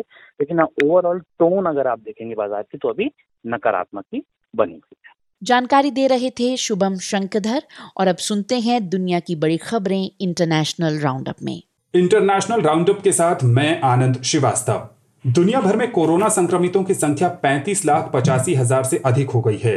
दो लाख इक्यावन हजार से ज्यादा लोगों ने इस महामारी में अब तक दम तोड़ दिया है। कोरोना से बुरी तरह प्रभावित अमेरिका में आने वाले समय में स्थिति और बिगड़ सकती है। न्यूयॉर्क टाइम्स के अनुसार जून में हर दिन दो लाख नए मामले सामने आ सकते हैं। एक जून तक कोरोना से प्रतिदिन तीन हजार लोगों की मौत हो सकती है। फिलहाल औसतन प्रतिदिन एक हजार सात सौ पचास लोगों की अमेरिका में जान जा रही है। कोरोना संकट के बीच जापान ने लॉकडाउन इकतीस मई तक बढ़ा दिया है। प्रधानमंत्री शिंजो आबे ने कहा है कि कोरोना के साथ जीना समय की जरूरत है। Israel institute for biological research ने कोरोना वायरस की एंटीबॉडी विकसित करने में सफलता हासिल कर ली है। इजराइल के रक्षा मंत्री नेफताली बेनेट ने बताया कि वैक्सीन के विकास का स्टेज पूरा हो चुका है, अब इसके पेटेंट और बड़े पैमाने पर उत्पादन की तैयारी शुरू हो चुकी है। कोरोना संकट के बीच सऊदी अरब में आने वाले समय में लोगों का जीवन मुश्किल होने वाला है। सऊदी अरब के मानव संसाधन और सामाजिक विकास मंत्रालय ने श्रम कानून में बदलाव को मंजूरी दे दी है।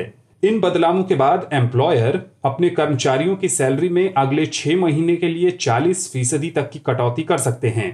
नए नियमों के तहत कोरोना वायरस की महामारी के छह महीने बाद कंपनियों को एम्प्लॉय के कॉन्ट्रैक्ट को भी रद्द करने का हक होगा। सऊदी अरब में छब्बीस लाख भारतीय रहते हैं और इस फैसले का उन पर भी बेहद बुरा असर पड़ेगा।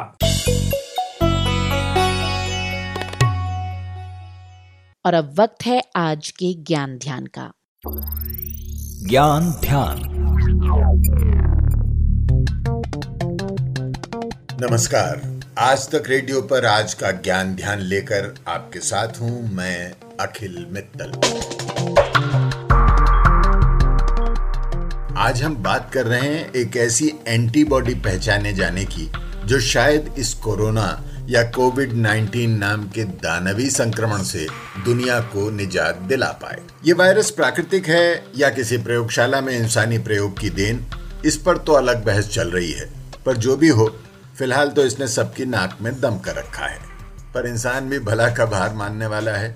दुनिया भर में सौ से अधिक अनुसंधान दल टीके की खोज में जुटे हैं। इसमें से करीब एक दर्जन की इंसानों पर आजमाइश शुरू हो चुकी है या होने वाली है। अब तक कोई नहीं कह सकता कि ये टीका कब तक बनेगा, कितना सुरक्षित होगा।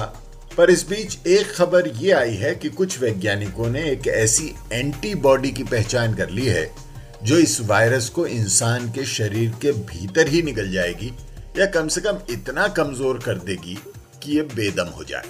तो पहले जरा ये समझ लें कि ये एंटीबॉडीज हैं क्या। विज्ञान ने इसे इम्यूनोग्लोब्यूलिन नाम दिया हुआ है। असल में यह हमारे शरीर की रोग से लड़ने की क्षमता या इम्यून सिस्टम का पैदा किया हुआ एक प्रोटीन सुरक्षा कवच है।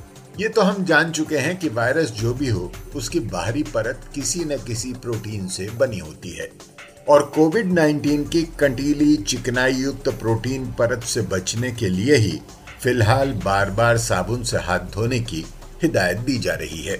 एंटीबॉडी शरीर में बी लिम्फोसाइट्स या बी सेल नाम की खास श्वेत रक्त कोशिकाओं से बनती हैं और कोई भी बाहरी रोगाणु या वायरस शरीर में आते ही उसे पहचान कर उससे चिपक कर उसका खात्मा कर देती हैं।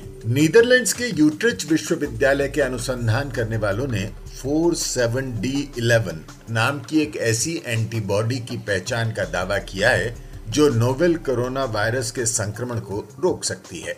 कोविड उन्नीस नाम के इस संक्रमण को पैदा करने वाले वायरस का विज्ञान का नाम सार्स कोव टू है। वैज्ञानिकों के अनुसार ये four seven D eleven antibody इस जानलेवा वायरस के उस बदनाम स्पाइक प्रोटीन पर हमला करती है जो मानव कोशिकाओं से चिपक कर उन्हें नष्ट करता है। यूरोप के इस अनुसंधान दल ने एक प्रयोगशाला में चूहे के शरीर से ली गई कोशिकाओं में सार्स और मर्स सहित कोरोना वायरस के विभिन्न रूपों के विविध स्पाइक प्रोटीन के इंजेक्शन लगाए, फिर उन कोशिकाओं में बनी इक्यावन ऐसी एंटीबॉडीज अलग कर ली जो स्पाइक प्रोटीन पर धावा बोलती हैं। उन्हीं में से एक four seven D eleven SARS CoV one virus के संक्रमण को रोक सकती है। इस अनुसंधान दल के एक सदस्य प्रोफेसर बॉश का कहना है कि उन्होंने दो हज़ार तीन में उभरे सार्स कोव वायरस को निशाना बनाने वाली एंटीबॉडीज पर हुए अनुसंधान को ही आगे बढ़ाया। माना जाता है कि दो हज़ार तीन में सार्स संक्रमण पैदा करने वाला कोरोना वायरस और आज का कोविड उन्नीस वायरस एक ही परिवार के हैं और चूंकि ये four seven D eleven antibody SARS CoV को नष्ट करने में कामयाब रही थी, इसलिए जरूर सार्स कोव टू के संक्रमण को भी बेअसर कर सकती है। हालांकि अभी इस पर कुछ प्रश्न चिन्ह भी हैं। एक तो इस एंटीबॉडी को सार्स और मर्स पैदा करने वाले कोरोना वायरस के स्पाइक प्रोटीन से संक्रमित चूहे की कोशिकाओं में परखा गया, सार्स कोव टू से संक्रमित कोशिकाओं पर नहीं। दूसरे, यह अनुसंधान चूहे के शरीर से ली गई कोशिकाओं पर किया गया, जीवित प्राणी के शरीर के भीतर नहीं। किंग्स कॉलेज लंदन में औषधि विज्ञान के प्रोफेसर डॉक्टर पेनी वार्ड के अनुसार जब तक परीक्षण किसी जीवित प्राणी के शरीर में नहीं किए जाते तब तक ये नतीजा नहीं निकाला जा सकता कि ऐसा कोई प्रयोग मानव शरीर में कारगर होगा।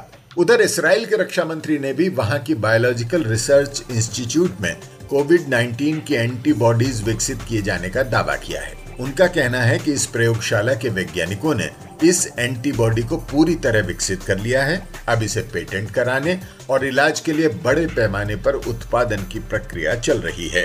अभी ये नहीं बताया गया है कि इस एंटीबॉडी का इंसानों पर परीक्षण होगा या नहीं। इन प्रयोगों और अनुसंधानों के नतीजे कितने ही दूर और अनिश्चित हों, फिर भी ये उम्मीद तो दिलाते हैं कि एक न एक दिन इंसान अपनी जीविका के दम पर इस वायरस पर विजय पा ही लेगा।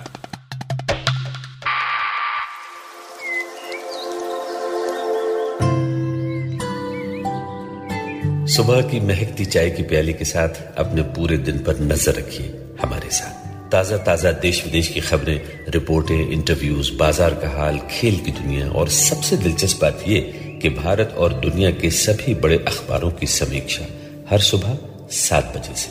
आज का दिन पता वही आज तक डॉट इन स्लैश रेडियो। आज तक रेडियो सुनता है सारा जहां, सुनता है सारा जहां। आज यानी कि पाँच मई को महान विचारक कार्ल मार्क्स का जन्म हुआ था। साल अठारह सौ अठारह में एक यहूदी परिवार में जन्मे मार्क्स का पूरा नाम कार्ल हाइनरिक मार्क्स था। उनकी दो कृतियों कम्युनिस्ट घोषणा पत्र और दास कैपिटल ने एक समय दुनिया के कई देशों के करोड़ों लोगों को राजनीतिक और आर्थिक रूप से प्रभावित किया था। मार्क्स ने कहा था कि मंदी का बार बार आना तय है और इसके लिए पूंजीवाद जिम्मेदार है। मार्क्स ने अंतर्राष्ट्रीय मजदूर संघ की स्थापना में महत्वपूर्ण भूमिका निभाई थी और मजदूरों में एकता स्थापित करने के लिए नारा दिया था, दुनिया के मजदूरों एक हो। एक समय पूरे विश्व को प्रभावित करने वाले मार्क्स के विचार आज भी बहस के केंद्र में रहते हैं। नामी गिरामी में आज अंजुम शर्मा बात कर रहे हैं कार्ल मार्क्स की।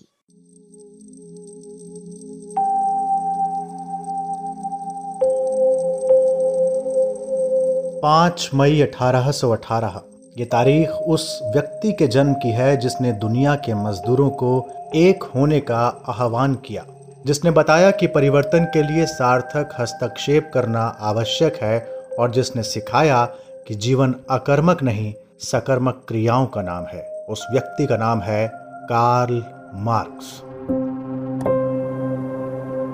नमस्कार, आप सुन रहे हैं आज तक रेडियो। मैं हूं अंजुम शर्मा और आज हम बात करेंगे कार्ल मार्क्स की। कार्ल मार्क्स कम्युनिस्ट आंदोलन की नींव रखने वाला वो विद्वान जिसने परिवर्तन की प्रक्रिया को सबसे ज्यादा प्रभावित किया। ये मार्क्स के विचारों की ताकत है कि दर्शन, इतिहास, अर्थशास्त्र, साहित्य, समाजशास्त्र, राजनीति शास्त्र यानी अध्ययन की कोई इकाई मार्क्स के संदर्भ के बिना पूरी नहीं होती। मार्क्स का दखल जीवन के हर क्षेत्र में था। उन्होंने सवाल उठाया कि इंसान चाहते हुए भी अपनी पसंद के समाज का निर्माण क्यों नहीं कर पाता। दुनिया की बेहतरी के लिए उन्होंने वैज्ञानिक ढंग से समाज की व्याख्या की। मार्क्स केवल पैंसठ वर्ष तक जीवित रहे। उनकी बहुत सी रचनाएं उनकी मृत्यु के बाद प्रकाशित हुईं। ऐतिहासिक भौतिकवाद का प्रवर्तन करने वाली उनकी रचना जर्मन आइडियोलॉजी भी मार्क्स के निधन के बाद प्रकाशित हुई थी। एक व्यक्ति के तौर पर कार्ल मार्क्स को देखें तो बच्चों को लेकर वो काफ़ी संवेदनशील थे। वर्ष अठारह सौ अड़तालीस में अपने कम्युनिस्ट घोषणा पत्र में उन्होंने बाल श्रम प्रतिबंध का जिक्र करते हुए बच्चों को निजी स्कूल में मुफ्त शिक्षा देने की बात कही थी। इसी प्रकार मार्क्स का कहना था कि अपनी ज़िंदगी पर केवल आपका और केवल आपका ही अधिकार होना चाहिए, क्योंकि आज़ाद व्यक्ति के भीतर ही सृजनात्मक क्षमताएं विकसित होती हैं। मार्क्स का अधिकांश जीवन किताबों के बीच गुजरा। यूं तो कार्ल मार्क्स ने काफी कुछ लिखा, लेकिन उनकी दो कृतियों कम्युनिस्ट घोषणा पत्र और दास कैपिटल ने वैश्विक राजनीति और अर्थव्यवस्था पर सबसे ज्यादा प्रभाव डाला। आज हम जिस बराबरी के समाज की बात करते हैं वो मार्क्सवाद का मूल सिद्धांत रहा है। मार्क्सवाद के मूल सिद्धांत पुस्तक के लेखक अशोक कुमार पांडेय का कहना है कि अपने प्रचंड प्रभाव के बावजूद पूंजीवाद जो एक चीज नहीं दे सकता है वो है समानता। मार्क्स की कब्र पर लिखे वाक्य को वो याद करते हैं। कार्ल मार्क्स की कब्र पर एक वाक्य लिखा है कि अब तक के दार्शनिकों ने दुनिया की विवेचना की है, सवाल दुनिया को बदलने का है। और दुनिया को बदलने के इस क्रम में उन्होंने जो अपना दर्शन विकसित किया, जिस दर्शन की कोख से इतिहास भी निकला, आर्थिक सिद्धांत भी निकले, उस दर्शन का केंद्रीय बिंदु है बराबरी। मानव सभ्यता के इतिहास में पहली बार उन्होंने एक ऐसा दर्शन दिया जो मनुष्य और मनुष्य की बराबरी, शारीरिक और मानसिक श्रम की बराबरी और हर तरह के शोषण से मुक्ति का संदेश देता था। मार्क्स के इन विचारों का जितना असर दुनिया भर पे पड़ा है उतना किसी और दार्शनिक के विचारों का नहीं पड़ा है। अशोक कुमार पांडेय। इतने बड़े स्तर पर यदि किसी के विचार जिंदगी बदलते हैं या बदलने का आह्वान करते हैं तो आलोचना उसका पीछा न करे, संभव नहीं है। विचारकों का एक धड़ा ऐसा भी है जो मार्क्स के विचारों से घोर असहमति रखता है, उन्हें अप्रासंगिक करार देता है। आलोचक मानते हैं कि मार्क्स के व्यक्तित्व और उनके विचारों को उनके अनुयायी बिना गुण दोष तौले रोमांटिसाइज होकर देखते हैं। मार्क्सवाद का अर्धसत्य पुस्तक के लेखक अनंत विजय कहते हैं कि मार्क्स अपने समय की चिंताओं को समझने में पूरी तरह नाकाम रहे। अगर हम देखें कि मार्क्सवाद या मार्क्स के यहाँ पर्यावरण की कोई चिंता नहीं दिखाई देती है, ये एक बड़ी विडंबना कही जाएगी कि जिस वक्त मार्क्स और मार्क्सवाद का उदय हो रहा था उस समय औद्योगिकरण का भी दौर चल रहा था। अगर उस लिहाज से भी देखें तो ये एक ऐसा विचारक था जो अपने समय के आसन्न खतरे को पहचानने में नाकाम रहा। पूरी मार्क्सवादी विचारधारा में अगर आप देखें तो कहीं भी आपको पर्यावरण की चिंता नहीं दिखाई देती है। इस तरह के कई प्रसंग हो सकते हैं, हैं भी। ये थे अनंत विजय।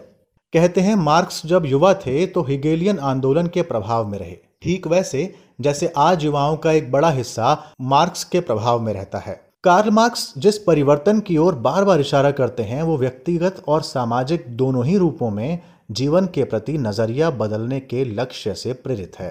कार्ल मार्क्स का कहना था कि जब आपको अपने मन का काम करने को मिलता है तभी आपका काम आपको खुशी देता है। पिछली दो सदियों में कई देशों की दिशा और दशा बदली, तमाम तरह के भेदभाव खत्म करने वाले कानून बने, जिन्हें अधिकार हासिल नहीं थे उन्हें हासिल हुए। इन सब के पीछे जो शक्ति काम कर रही थी वो थी संगठित विरोध की शक्ति। ये संगठित विरोध ही समझौताहीन क्रांति का आधार है। मार्क्स की आलोचना हो सकती है, होती है। नए विचारों के लिए वाद प्रतिवाद संवाद जरूरी भी है, लेकिन जिस एक बात पर हम सबकी सहमति होगी वो है अन्याय, गैर बराबरी और शोषण का खात्मा। और यही तो कार्ल मार्क्स के विचारों का सार भी है।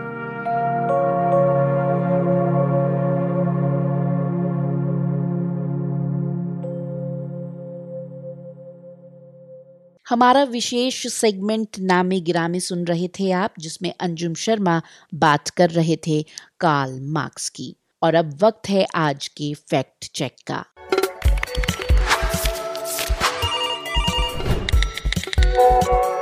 Fact check. नमस्कार, मैं हूं Balkrishna, editor fact check, India Today group.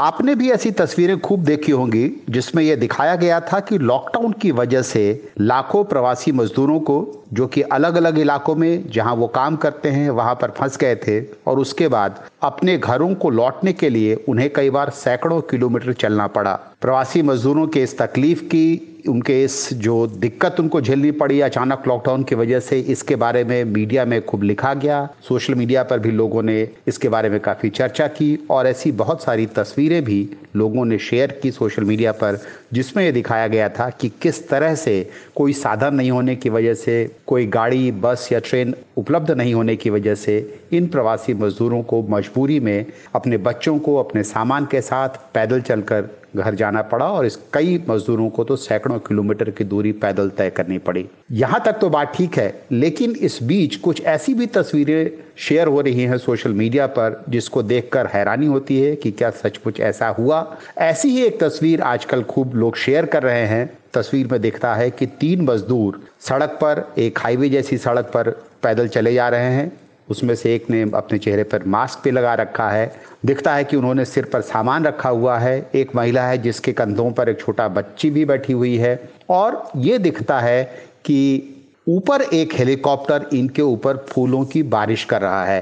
क्या सचमुच ऐसा हुआ, किस जगह पे हुआ, ये जानने के लिए लोग बहुत उत्सुक हैं और बहुत से लोगों को ये भी लगता भी है कि पता नहीं ये सच है या नहीं है। लेकिन तमाम लोगों ने इसको शेयर किया, कई लोगों ने इसको कहा कि ऐसी तस्वीर बार बार देखने को नहीं मिलती। जैसे किसी ने फेसबुक पर इसको, स्क्रीन राइटर मयूरपुरी ने इस तस्वीर को शेयर किया था और उसके बाद उस तस्वीर के साथ लिखा था, कहते हैं एक तस्वीर हज़ार शब्दों के बराबर होती है, इस तस्वीर की कीमत लाखों में है, मुझे पता नहीं कि किसने इस तस्वीर को खींचा। लेकिन उनका कहना है कि ऐसी फ़ोटो जिस फोटोग्राफर ने कैप्चर की वो पुरस्कार का हकदार है, इतिहास इसी तरह की तस्वीरों से बना है। वाकई अगर आप तस्वीर को पहली नज़र में देखें तो तस्वीर बहुत इंप्रेसिव लगती है, देखकर ऐसा लगता है कि बहुत ही शानदार तस्वीर है। लेकिन हम आपको ये बताना चाहते हैं कि इन तमाम बातों के साथ साथ असली बात यह है कि ये जो तस्वीर है ये फर्जी तस्वीर है। दरअसल ये तस्वीर दो अलग अलग तस्वीरों को जोड़कर बनाया गया है।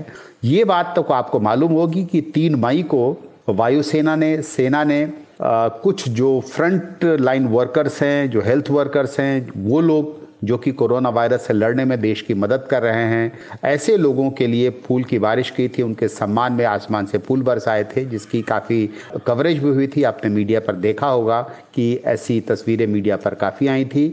और भारतीय सेना ने जो फ्रंटलाइन वर्कर्स के लिए, कोरोना वायरस के फ्रंटलाइन वर्कर्स के लिए जो फूलों की बरसात की थी हेलीकॉप्टर से, उसके बाद ऐसी तस्वीरें शेयर होने लग गई। लेकिन इन तस्वीरों की असलियत ये है कि ये दो अलग अलग तस्वीरें हैं। इसमें से एक तस्वीर तो ऐसी है जिसका लॉकडाउन से कोई लेना देना नहीं है। दरअसल जो मजदूरों की तस्वीर आपको दिखती है, अगर आप इस फोटो में देखें तो मजदूरों की तस्वीर इसी साल की है, मार्च की है, लॉकडाउन के दौरान की है। जैसा कि दिखता है कि इसमें एक महिला मास्क भी बांधे हुए है। ये तस्वीर जब हमने पता किया तो पता चला कि ये फरीदाबाद की तस्वीर है, दिल्ली के पास जो फरीदाबाद है वहाँ की तस्वीर है, मार्च के महीने में ली गई थी। और गेटी इमेजेस पर प्रवासी मजदूरों के नाम से ये तस्वीर जो है वो मौजूद है। जहाँ तक हेलीकॉप्टर से फूल बरसाने का सवाल है, हेलीकॉप्टर जो फूल बरसाता हुआ है, इसको जब हमने पता किया तो हमें काफ़ी खोजबीन के बाद ये पता चला कि ये तस्वीर छब्बीस जनवरी दो हज़ार अठारह को गुवाहाटी में ली गई थी। वहाँ पर हेलीकॉप्टर से फूल की बारिश की गई थी। गणतंत्र दिवस समारोह की ये तस्वीर है, दो साल पुरानी तस्वीर है। और इन दो अलग अलग तस्वीरों को जोड़ करके यानी छब्बीस जनवरी दो हज़ार अठारह की गुवाहाटी में हेलीकॉप्टर की तस्वीर और फरीदाबाद के मजदूरों की जो तस्वीर है जो मार्च में ली हुई है, इन तस्वीरों को जोड़ करके ये मनगढ़ंत कहानी बनाई गई है। आप इस कहानी पर बिल्कुल यकीन ना करें। आज तक रेडियो सुनता है सारा जहां। अब वक्त हो गया है आपसे विदा लेने का, लेकिन चलते चलते मुख्य समाचार एक बार फिर। मुख्य खबरों के साथ मैं आनंद श्रीवास्तव। केंद्रीय मानव संसाधन विकास मंत्री रमेश पोखरियाल निशंक ने आज बताया कि अब नीट की परीक्षा छब्बीस जुलाई को होगी, जेईई मेंस की परीक्षा अठारह से तेईस जुलाई के बीच होगी और जेईई एडवांस की परीक्षा अब अगस्त में होगी। उन्होंने कहा कि सीबीएसई की परीक्षाओं के बारे में एक दो दिन में ही कोई फैसला लिया जाएगा। भारत में कोरोना संक्रमित लोगों की संख्या छियालीस हज़ार चार सौ को पार कर गई है। स्वास्थ्य मंत्रालय के अनुसार पिछले चौबीस घंटे में तीन हज़ार नौ सौ नए मरीजों की पुष्टि हुई है, एक हज़ार पाँच सौ अड़सठ लोगों की जान गई है। देश में कोरोना वायरस से सबसे बुरी तरह प्रभावित महाराष्ट्र ने मार्च दो हज़ार इक्कीस तक विकास कार्यों पर होने वाले खर्च पर रोक लगा दी है। राज्य सरकार ने विकास योजनाओं के खर्च में सड़सठ फीसदी कटौती की है। अभी कोई नई भर्तियां नहीं होंगी। उत्तर प्रदेश के नोएडा में पुलिस ने तबलीगी जमात से जुड़े पांच लोगों को गिरफ्तार किया है। वे दिल्ली के निजामुद्दीन स्थित तबलीगी जमात के मरकज से निकलकर नोएडा के बेगमपुर गांव में रह रहे थे। कोरोना संकट के दौरान आर्थिक तंगी से जूझ रहे राज्यों को राजस्व बटोरने में शराब की बिक्री मददगार साबित हो रही है। उत्तर प्रदेश में कल सौ करोड़ से ज्यादा की शराब बिकी। कर्नाटक में सरकार को पैंतालीस करोड़ का राजस्व मिला। कांग्रेस अध्यक्ष सोनिया गांधी कोरोना महामारी से निपटने के उपायों और मौजूदा स्थिति पर कांग्रेस शासित राज्यों के मुख्यमंत्रियों से कल बात करेंगी। और इसी के साथ आज के दिन भर में बस इतना ही। लॉकडाउन में बीते इन चालीस दिनों में हमारी ज़िंदगी में बहुत कुछ बदल गया है। कई तौर तरीके पुराने हो गए हैं, नई आदतें हमारी ज़िंदगी का हिस्सा बन रही हैं। एक सबसे बड़ी बात जो हमने सीखी है वो है किसी भी हालत में खुश रहना, और शायद यही सबसे ज़रूरी काम है। हालात जैसे भी हों, खुश रहिए और अपनों को खुश रखिए। हम यानी कि आज तक रेडियो तो आपके साथ है ही। देश और दुनिया की खबरें सीधी सरल भाषा में जानने के लिए आप हमें सुनते रहिए। अब हम आज तक डॉट कॉम के अलावा गूगल पॉडकास्ट, स्पॉटिफाइड और जियो सावन जैसे ऑडियो प्लेटफॉर्म पर भी उपलब्ध हैं। हमारा कार्यक्रम आपको कैसा लग रहा है? आप हमें रेडियो एट द रेट आज तक डॉट कॉम पर ईमेल कर कर बता सकते हैं। हम आपके ईमेल का इंतजार करेंगे। फिलहाल मुझे यानी कि पूनम कौशल को दीजिए इजाजत। नमस्कार।